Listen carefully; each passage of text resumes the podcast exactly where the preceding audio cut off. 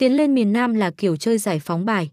Mục đích của trò chơi là cố gắng đi hết bài trong tay trước các đấu thủ cùng ngồi chơi với mình. Mặc dù luật chơi thì rất đơn giản, nhưng có rất nhiều mẹo chơi để có thể giành thắng lợi. Một ván bài có 4 người, một bàn chơi và một mức cược riêng.